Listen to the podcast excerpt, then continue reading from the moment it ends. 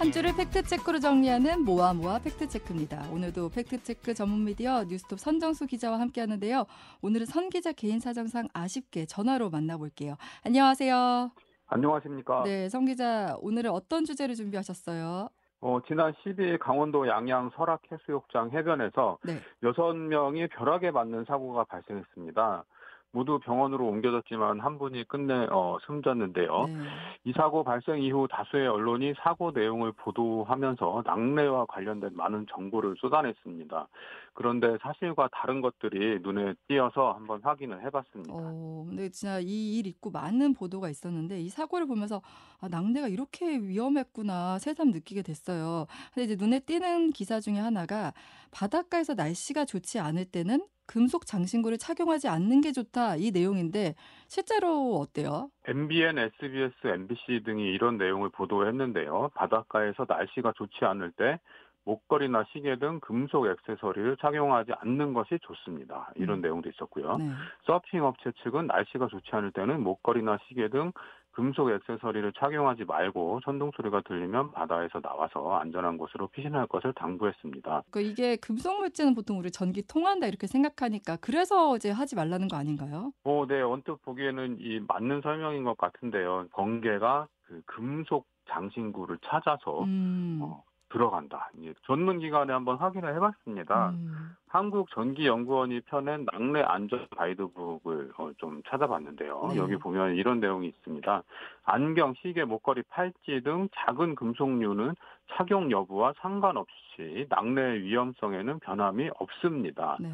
나무 배트나 골프채 등 재질이 금속물인가 절연물인가에 상관없이 높은 곳일수록 낙뢰에 맞을 확률이 높습니다. 높은 곳일수록 네. 네네, 높은 곳일수록 또한 고무장화나 비옷 등의 절연물을 입고 있더라도 낙뢰를 피하는 효과는 전혀 없습니다. 이렇게 밝히고 있는데요. 네. 바닷가에서 뭔가를 하고 있다가 천둥 소리가 들리면 신속히 물 밖으로 나와서 안전한 실내로 대피하는 게 최선이다. 이런 내용입니다. 아. 어, 그리고 이제 그, 그 장신구를 착용했다고 해서 벼락에 맞는 것도 아니고 장신구가 없다고 안 맞는 것도 아니라는 얘기죠. 음. 실제로 이 전기연구원에서 마네킹 두 개를 이용해서 인공 낙뢰 실험을 해봤는데요. 한쪽에는 그 금속 장신구를 착용시키고 한쪽에는 없는 상태로 실험을 했는데 높이가 같은 경우에는 금속 착용과 상관없이 불규칙적으로 벼락이 떨어졌고요. 네. 높이가 다르면 높은 쪽으로 벼락이 떨어졌습니다. 어, 그럼 장신구랑은 정말 상관이 없고 높이가 더 중요한 거네요. 그럼 네. 이제 상황별로 하나씩 더 알아볼게요. 저는 네. 이거 제가 개인적으로 궁금했던 거기도 한데 우산의 끝부분이 쇠로 됐는지 아니면 플라스틱 재질인지 여부에 따라서도 벼락 맞을 위험이 달라지나요? 어, 미국 기상청 홈페이지를 좀 찾아봤습니다. 네. 굉장히 잘 설명이 되어 있는데요. 음. 높이, 뾰족한 모양, 그리고 고립, 그러니까 떨어져 있는 다른 곳에서 떨어져 있는 것, 네. 어, 번개가 칠 위치를 제어하는 주요한 요소입니다. 금속의 존재는 번개가 치는 곳에 전혀 영향을 주지 않습니다. 나무나 산과 같이 키가 크고 고립되어 있지만 금속이 거의 없는 자연물은 여러 차례 번개에 맞습니다. 번개가 위협할 때는 즉시 안전한 피난처를 찾아 적절한 보호 조치를 취하고 금속을 제거하는데 시간을 낭비하지 마십시오. 음. 금속은 번개를 끌어당기지 않지만 그것은 어, 전기를 전도함으로 금속 울타리, 난간, 표지석 뭐 이런 것 등으로부터 멀리 떨어지십시오. 이렇게 밝히고 있습니다. 아, 그러니까 금속에서부터 멀리 떨어지라고는 당부는 하는데 뭐 예. 실제로 이런 장신구나 이런 게 영향을 주진 않는다. 우산의 모양이나 이런 건 상관없다. 이런 얘기인 것 같아요. 그렇죠. 그러니까 금속이나 아니 아니나 이런 것에 대해서 그러니까 벼락이 떨어지는 장소에 영향을 미치지 못하지만 음. 그 벼락이 떨어지는 장소가 금속이었을 때는 그 금속 물질을 타고 전기가 흐르기 때문에 그 금속 물질로부터 떨어지라는 뜻이죠. 그러니까 결국엔 장소가 중요하다 이 얘기인 것 같은데 그럼 보통 예. 이제 실내에 있으면 안전하다 이런 얘기를 하잖아요. 이게 모든 실내에 다 해당되는 건가요? 유선전화, 전기 제품, 전선, TV 케이블, 컴퓨터, 배관, 금속, 어, 창문 뭐 이런 것들을 멀리하라는 뜻인데요. 네. 창문이 위험하다는 이유는 두 가지입니다. 천둥 번개가 치는 동안에 거센 바람에 날아온 물체가 어, 날아들어가지고 창문이 깨지는 사고가 발생할 수 있고요. 아. 두 번째로는 오래된 집에서는 아주 드물지만 번개가 이 창문 틈새 균열로 어, 들어올 수도 있다고 합니다. 음. 어, 미국 질병통제예방센터죠 CDC에서는 번개가 치는 동안의 실내 안전 수칙을 설명하는데요. 물을 피하라, 전자장비를 만지지 말라, 창문, 문, 현관, 콘크리트를 피하라, 유선 전화를 사용하지 말라 이렇게 권하고 있습니다. 네. 그러면 이제 번개 치는 동안에 전자제품 사용하면 안 되는 거 아니냐 이런 분들도 계세요. 네, 서지 보호 장치 또는 뭐 과전입 보호 장치라고 부르는 장치가 설치돼 있으면 건물이 어, 번개에 맞아도 과전압이 전자제품으로 흘러들지 않고 접지를 통해서 땅으로 흘러가도록 보호해 준다고 합니다. 네. 일단 대개 이런 장치가 설치되어 있는지 한번 확인해 보시는 게 좋겠는데요. 서지 보호 그- 장치, 과전압 보호 장치요. 예, 예. 네. 흔히 이제 두꺼비 집이라고 부르는 분전반에 네. 서지 프로텍션 또는 뭐 낙뢰 보호기 또는 SPD 이렇게 이런 게 적혀 있는 스위치 없는 장치가 있으면 그게 이제 이 서지 보호 장치거든요. 네. 이런 장치가 있으면 번개로부터 어느 정도 보호가 된다고 보시면 되겠습니다. 음. 그리고 또 궁금한 게 이제 밖에 있을 때 급히 실내를 못 찾을 때 자동차 안으로 대피할 수도 있잖아요. 자동차 안으로 대피하는 건 어때요? 오, 네. 실외 활동을 하다가 갑자기 먹구름이 몰려오고 번개가 치기 시작했을 때 주변에 안전한 건물이 없다. 이런 상황에서는 자동차 안으로 대피하는 게 좋은 방법입니다. 음. 자동차에 번개가 떨어져도 금속 차체와 젖은 타이어를 통해서 지면으로 전기가 흘러간다고 합니다. 근데 다만 차 문에는 기대어 있지 말라고 합니다. 네. 그리고 오픈 카, 그러니까 뚜껑이 없는 자동차이거나 창문을 열어뒀거나 유리 섬유 재질로 만든 지붕이라면 차 안으로 대피하는 게 무의미할 수도 있다. 이렇게 얘기를 합니다. 음, 그러니까 차 문에는 기대지 말고 그리고 창문에도 너무 가까이 하지 말라. 근데 차 안에 네. 들어가는 거는 그래도 안전한 대피법이 될 수 있다. 영화 그렇습니다. 같은 걸 보면은 큰 나무 밑에서 이제 폭우를 피하는 장면도 많잖아요. 네. 번개 칠 때도 이렇게 나무 밑으로 피하면 안전한가요? 뭐 흔히들 이제 이 번개가 높은 곳으로 떨어진다고 알려져 있잖아요. 근데 이 이것 때문에 벼락이 칠 때 나무 밑으로 피해야지 이렇게 생각하시는 분들이 있을 수 있는데 네. 나무에 나무에 벼락이 떨어져서 땅으로 흡수되면 자기는 안전할 거라고 믿는 거죠. 근데 음, 굉장히 위험한 생각입니다. 전기연구원은 어, 이렇게 얘기를 하는데요. 낙뢰는 어디든지 칠 수 있지만 나무나 깃대는 높은 물체에 도달할 가능성이 높으며 홀로 서 있는 나무는 특히 위험하므로 나뭇가지나 줄기로부터 10m 이상 떨어진 거리로 피하십시오. 이렇게 음. 강조를 합니다. 홀로 서 왜냐하면 있는 나무 특히 위험하다. 예, 네. 예. 나무에 벼락이 떨어졌을 때 그 나무 가까이에 있으면 나무에서 인체로 전류가 흐를 수 있기 때문에 나무 옆에 있는 건 굉장히 위험한 일이라고 합니다. 이렇게 옆으로 떨어지는 번개를 측경례라고 부르는데요. 네.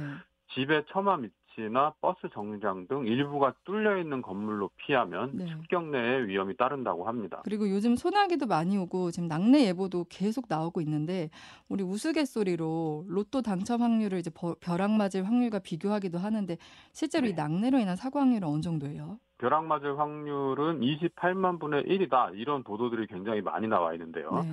대부분의 언론은 미국 국립번개안전연구원 NLSI를 인용을 하고 있습니다. 근데 제가 찾아봤더니요, 이 NLSI는 미국의 국립연구기관이 아닙니다. 그냥 어. 뭐 민, 간 시설인 것 같고요. 네. 그리고 2005년 이후에는 눈에 띄는 활동이 없습니다. 지금 홈페이지는 그냥 정지되어 있는 상태거든요. 음, 근데 뭐 여튼 여기서 주장하는 벼락 맞을 확률 이렇게 계산식까지 다 만들어 놨는데 보면 굉장히 단순합니다. 네. 미국의 인구를 2억 8천만 명으로 가정을 하고 연간 1000명이 벼락에 희생된다고 상정을 한 다음에 확률을 계산을 한 건데요. 네.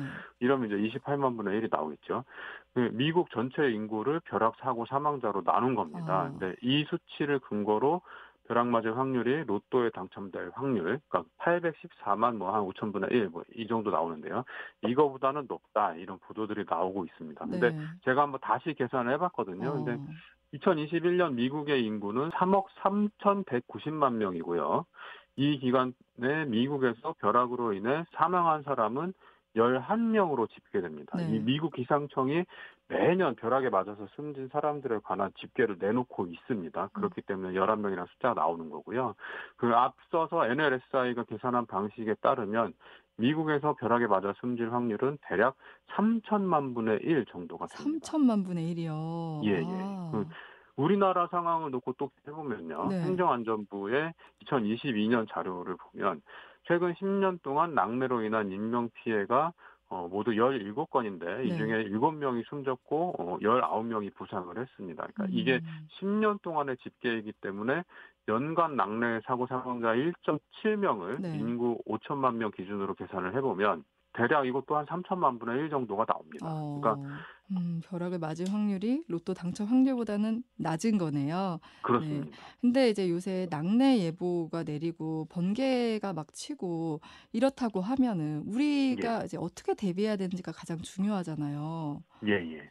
그러니까 이 이게 그러니까 지, 뭐, 내 몸에 뭐가 있나 뭐 그게 어떤 금속으로 되어 있나 아니나 이게 아니 중요한 게 아니고요. 네.